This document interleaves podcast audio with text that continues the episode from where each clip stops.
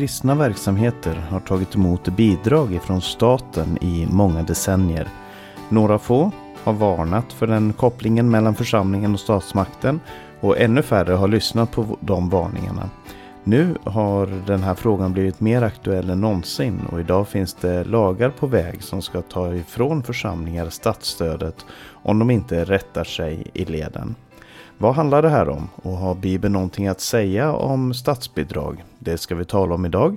Du lyssnar på Radio Maranata och jag heter Paulus Eliasson.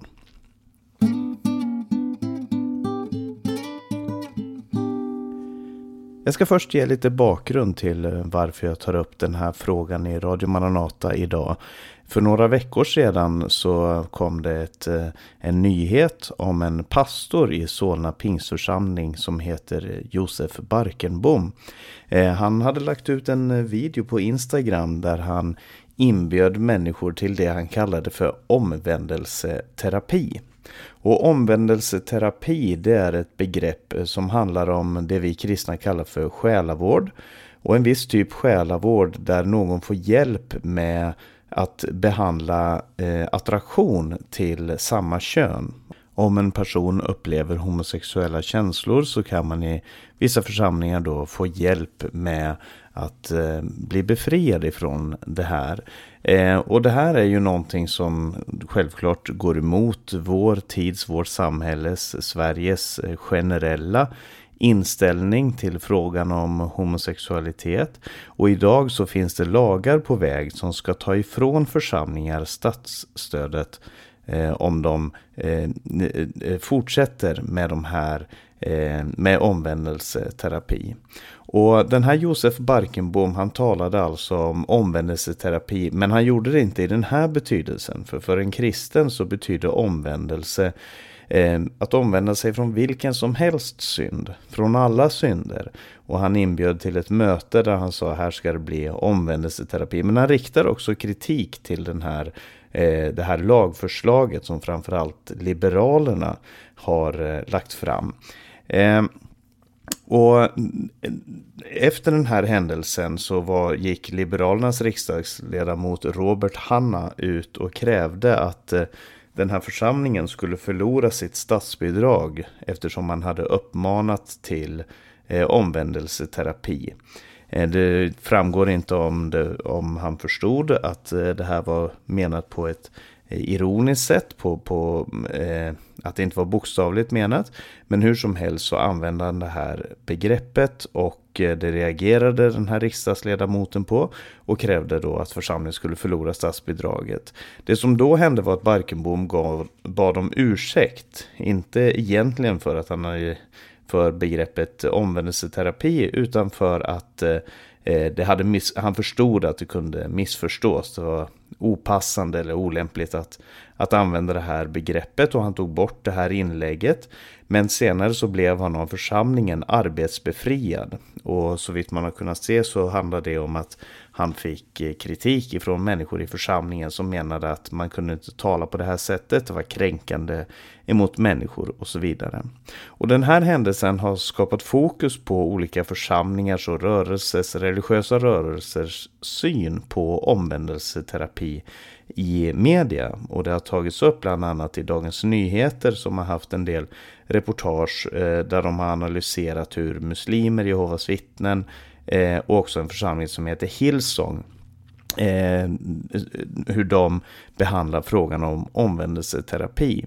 Och församlingen Hillsong de fick en vallraffande journalist på besök som sa att han önskade omvändelseterapi. Och Hillsong det är en eh, väldigt modern eh, kristen församling eh, som inte tillhör samma tradition som den jag kommer ifrån på något som helst sätt. Så det är inte det att jag är ute för att försvara deras teologi eller, eller modell. Eh, men jag vill heller inte här anklaga den eller, eller vända mig bort ifrån den Eh, på något som helst sätt. Jag hoppas att Gud ska välsigna de människor som, som är där och de människor som, som är engagerade i det arbetet. Men när det är sagt så eh, så fick de alltså besök då av en journalist som sa att han önskade omvändelseterapi utan att säga att han var eh, journalist eh, självklart. Och pastorn där sa att detta kunde man få hjälp för och han föreslog bön och han föreslog att man skulle söka andedop och så vidare, tungotal och flera andra saker. Eh, men vid ett senare möte när pastorn förstod att det här var en journalist, eller han misstänkte det, så blev han mycket mer vag i frågan om huruvida man kan få omvändelseterapi. Och han sa att ja, det var inte, skulle inte förstås på det sättet och så vidare. Eh, och det blev en del fram och tillbaka i den här frågan. Jag ska inte gå in på det, men eh, det var, verkar som att det var två olika ansikten som man visade utåt. Det ena var när en person kom i förtrolighet till själavård och en annan var när man förstod att det här var en journalist. Man hade två olika versioner av vilken hållning man hade till det här begreppet omvändelseterapi. Eh, några dagar senare så fick eh, eh, pingstledaren Daniel Alm en fråga på Almedalen där man just eh, när jag spelar in det här programmet så, så pågår det den här Almedalsveckan där. Och han fick en fråga om det här, hur han ställde sig till det. Och han sa så här, jag tror inte att det, alltså homosexualitet är något man förändrar via terapi eller bön. Och det var ett uttalande som jag reagerade väldigt starkt på som, som en person som tror att homosexualitet är en synd. Eh, men också andra som till exempel liberalteologen Peter Halldorf eh, som sa att om, det, eh, eh om nu Daniel Alm menar att eh, eh, homosexualitet inte förändrar sig genom bön, eh, då är det inte en synd. Förlåt, nu tror jag att jag sa Peter Halldorf. Det är inte Peter Halldorf utan det är hans eh, son Joel Halldorf. Det är två olika personer naturligtvis.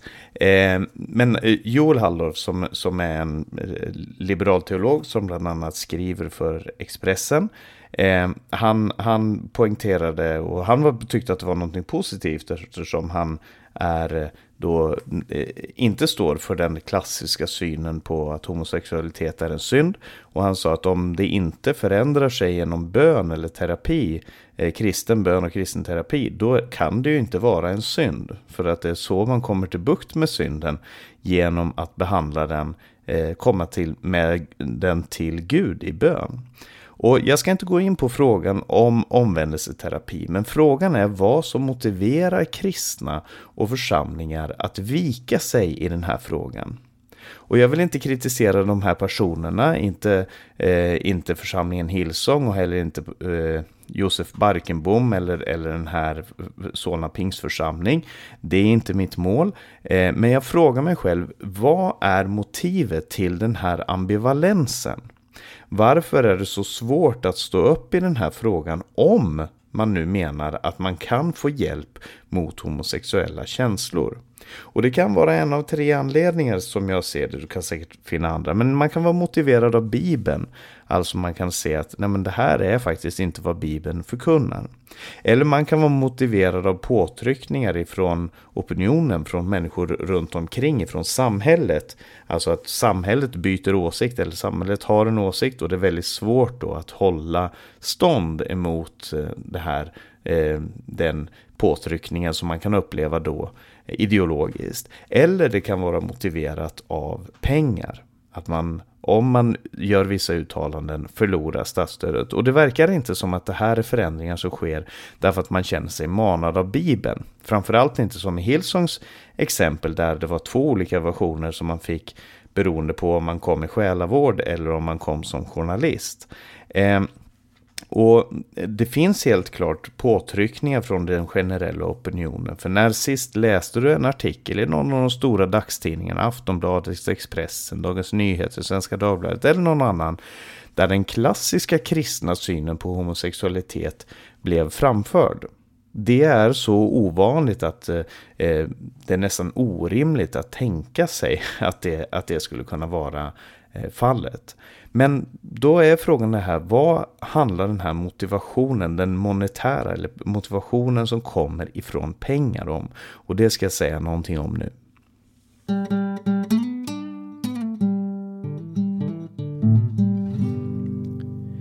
Pingströrelsen fick år 2020, om jag har läst talen rätt, ungefär 11,5 miljoner i statsbidrag.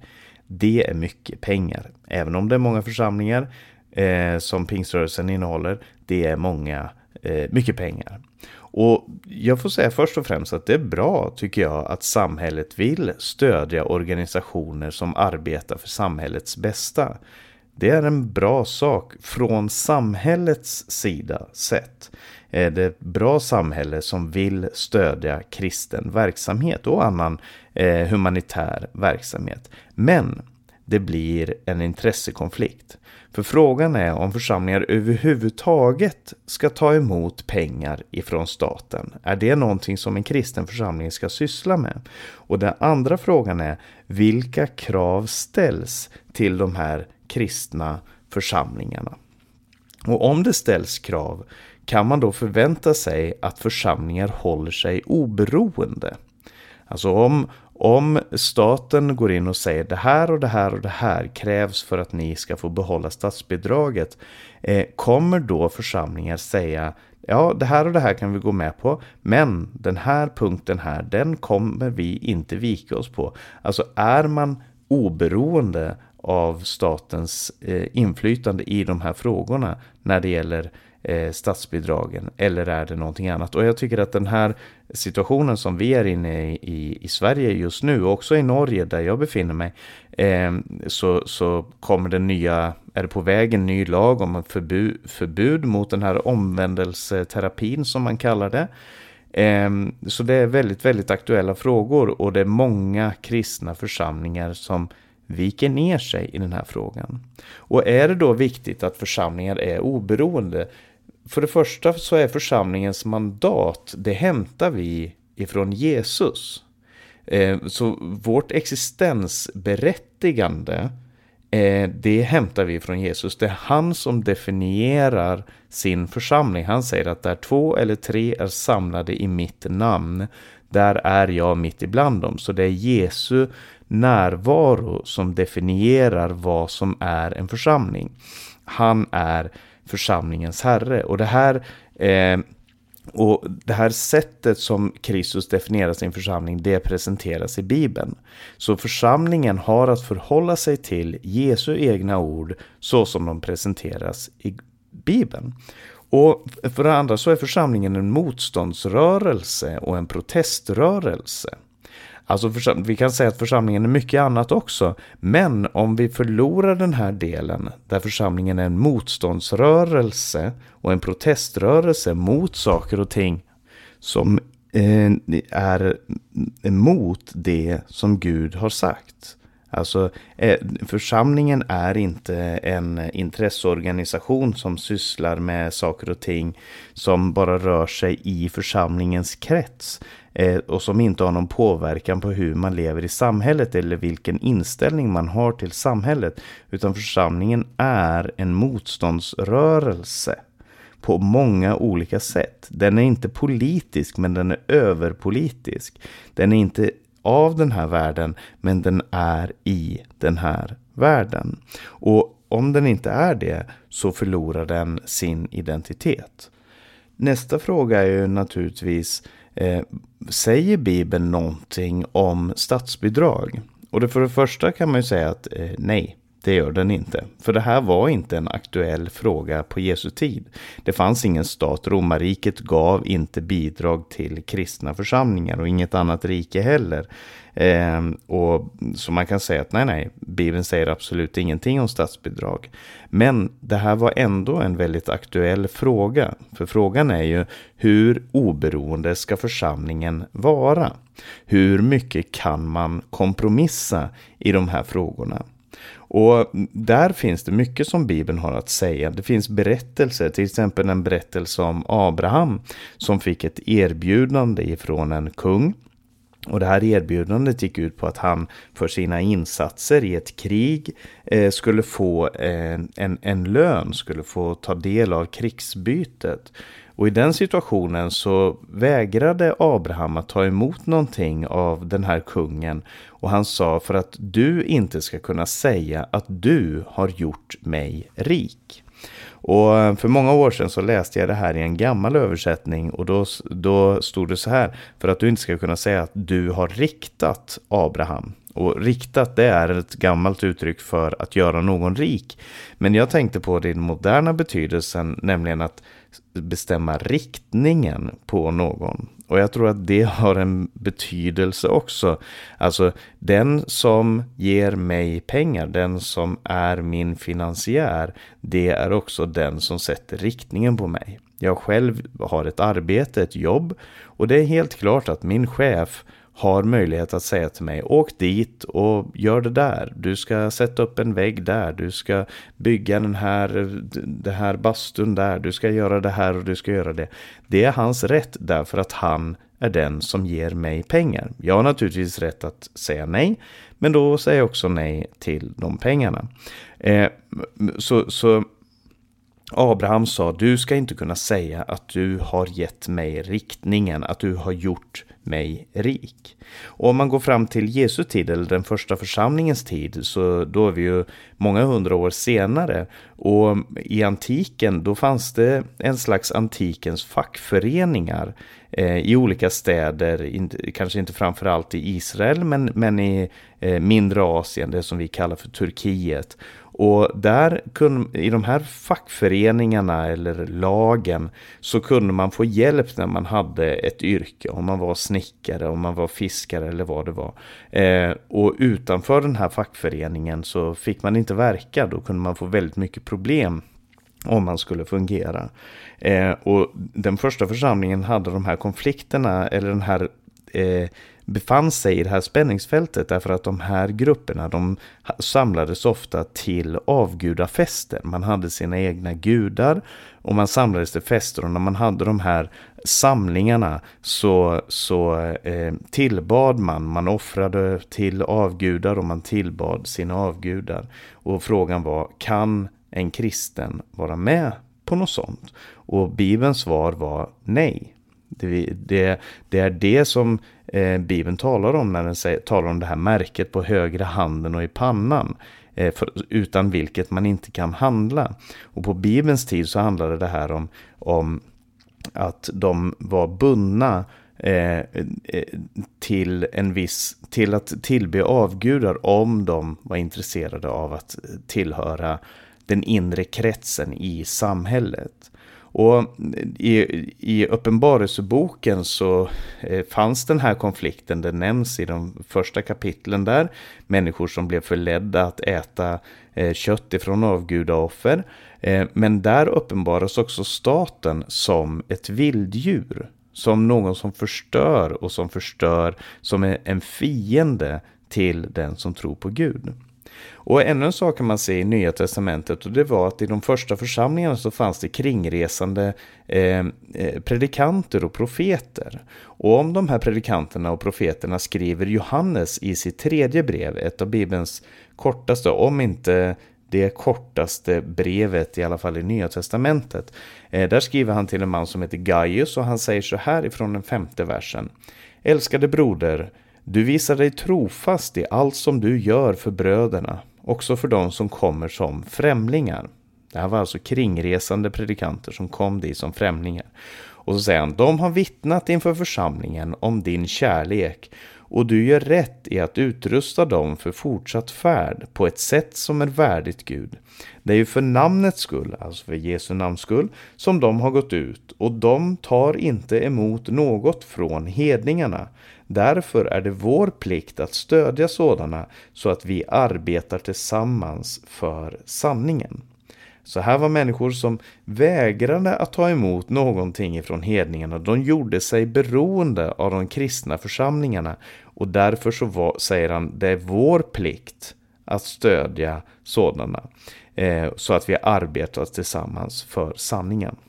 Men naturligtvis, det här leder till dilemman och det ska jag säga någonting om nu. Du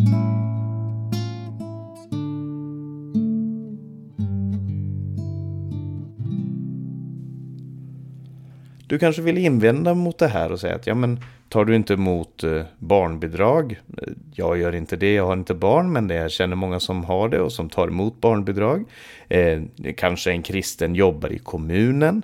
Eh, kan en kristen, om, om vi ska vara så här strikta, kan en kristen ta emot pengar överhuvudtaget? Och ja, jag ska erkänna, det är ett dilemma. Och Jesus levde också i den här konflikten. När, han, när det diskuterades på Jesu tid om man skulle betala skatt till kejsaren eller inte, skulle man alltså sätta ner foten och säga att jag vägrar det här orättfärdiga systemet, eller skulle man ge efter? Så sa Jesus, Ge kejsaren det kejsaren tillhör och Gud det Gud tillhör. Och poängen är att lojaliteten mot Gud får aldrig hotas. Om du har hört mina tidigare program ifrån första Petrus brev och ifrån Daniels bok så har jag talat om det här också, hur Bibeln presenterar det här med lojaliteten mot Gud som det första och sista som församlingen måste förhålla sig till. Och man kan göra mycket gott med pengar. Bibeln är klar över det. Man kan göra, och jag är säker på att de här församlingarna som idag tar emot statsbidrag är bekymrade för vad som kommer hända med humanitärt arbete, med hjälp till hemlösa, med hjälp till fattiga eller annat. Om de då går ut och eh, vägrar förändra sitt budskap och säger att nej, det är det här vi står för eh, och så förlorar sitt statsbidrag. Och problem uppstår när man kompromissar med budskapet, antingen medvetet eller genom självcensur. Och jag är säker på att det finns många pastorer idag som gruvar sig för att förkunna det de menar om homosexualitet. Av många olika anledningar, men inte minst för att man inte vill kastas ut i mobbens kl eh, klor. Eh, kastas ut i sociala medier, i, i, i etablerade medier, massmedia, deras behandling av människor som tänker annorlunda. Eh, och också det som handlar om statsbidraget. Men, men finns det då något alternativ? Hur ska man ta sig ur det här eh, dilemmat? Och församlingen, den är beroende av Jesus först och främst. Den beroende av Jesus och i andra hand så är församlingen beroende av församlingen. Vi är beroende av varandra. Så ska det vara och så kommer det att förbli. Om en verksamhet blir lidande av att man inte får statsbidrag, då är det en lidande verksamhet. Det som statsbidrag skapar det är en onaturlig tillväxt genom statens hjälp och oavsett hur bra det kan se ut och hur fantastiskt det kan se ut utifrån och hur mycket gott man kan göra i en sån situation så leder det inte till något andligt gott. Det blir som att trycka in, eh, trycka in konstfoder i, i, i ett djur för att få det till att växa och, och, och bli onaturligt stor.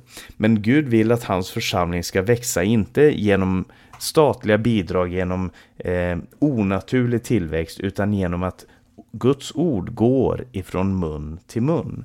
Och i, i det som Bibeln talar om, det är en församlingsgemenskap där man tar hand om varandra och man tar hand om församlingens behov. Där det finns en längtan i församlingen att uppoffra sig själv, att göra avkall på sin egen bekvämlighet, på sin egen välfärd. Den som vi är så otroligt måna om att bevara, att beskydda för, med alla tillbud stående medel. Jesus säger, den som kommer till mig och inte bär sitt kors, han är mig inte värdig. Han säger till en annan, gå och sälj allt du äger, kom så och följ mig. Och när eh, Jerusalemförsamlingen gick igenom en tid av svält och hungersnöd, då sände hela världens församlingar hjälp till den här församlingen. Man tog inte emot stöd från annan plats utan man, eh, eh, man stödde varandra. Och jag tror att det är så församlingen ska fungera genom att eh, församlingen själv tar hand om den verksamhet som man har för att hålla sig oberoende som är så otroligt viktigt.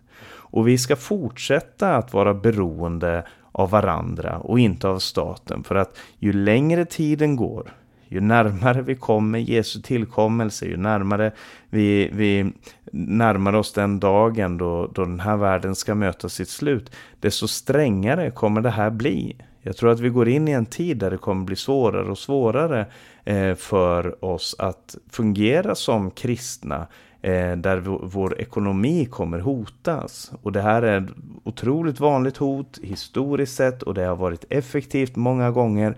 Men den som, Bibeln säger, den som är trofast in till änden, han ska bli frälst. Och det här är någonting som kristna fått uppleva i alla tider. Och det kanske är på tiden att vi också får uppleva det. För att kunna vara fria att förkunna ett evangelium så fritt som det måste, så måste församlingen vara beroende av varandra och inte av staten. Vi ska kompromissa, det är sant, vi ska kompromissa med varandra, vi ska kompromissa med, med, med eh, vi ska söka de här lösningarna som, som hela församlingen kan vara med på. Men vi kompromissar inte med Guds ord och vi kompromissar inte med Eh, staten. Utan, eh, det här, och det här är inte bara ord ifrån en överhettad predikanthjärna, utan det är en bön för att församlingen inte ska förlora sin identitet. Och det här har varit Maranata-budskapet i många decennier. Det här har förkunnats av många av församlingens lärare, bland annat Arne Imsen, eh, som, som talade om de här sakerna som han ansåg var så otroligt viktiga, som han varnade för att församlingen kommer hamna i en beroendeställning som man sen inte kommer kunna ta sig ut ur. Därför att man har eh, utökat sin verksamhet så mycket att man inte kan gå tillbaka på det. Eh, och det är det vi ser händer idag. Och vi får verkligen lägga fram det här som ett bönämne. Det här är inte en anklagelse. Det här är inte jag försöker inte att säga eh, måla upp de här församlingarna som okristna eller så. Men det är en varning. Det, det, det, för det är så otroligt viktigt att församlingen fortsätter vara oberoende. Och det är en nåd att stilla bedja om. Att vi ska fortsätta att vara oberoende för Gud. Amen.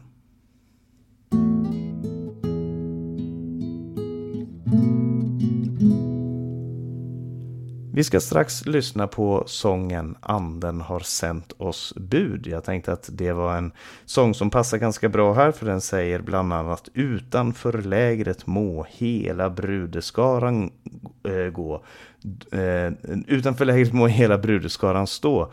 Då är den fri att gå, värld ofarväl. Det finns en församling som behöver stå oberoende av alla ting i den här världen. Du har lyssnat till en podcast ifrån Radio Maranata med mig Paulus Eliasson. Det här programmet har också sänds över Stockholms närradio 88 MHz och Örebro närradio 95,3 MHz. Sprid gärna det här programmet till andra om du finner det intressant. Och om du har frågor, kommentarer eller om du kanske är oenig i det jag har sagt här så skicka gärna en e-post med dina tankar till info.maranata.se eller ring 070-201 60 20. På hemsidan maranata.se kan du höra våra program, läsa tidningen Minusropet, se Radio Maranatas övriga sändningstider. Sprid Guds välsignelse till alla du möter. Vi hörs igen om en vecka.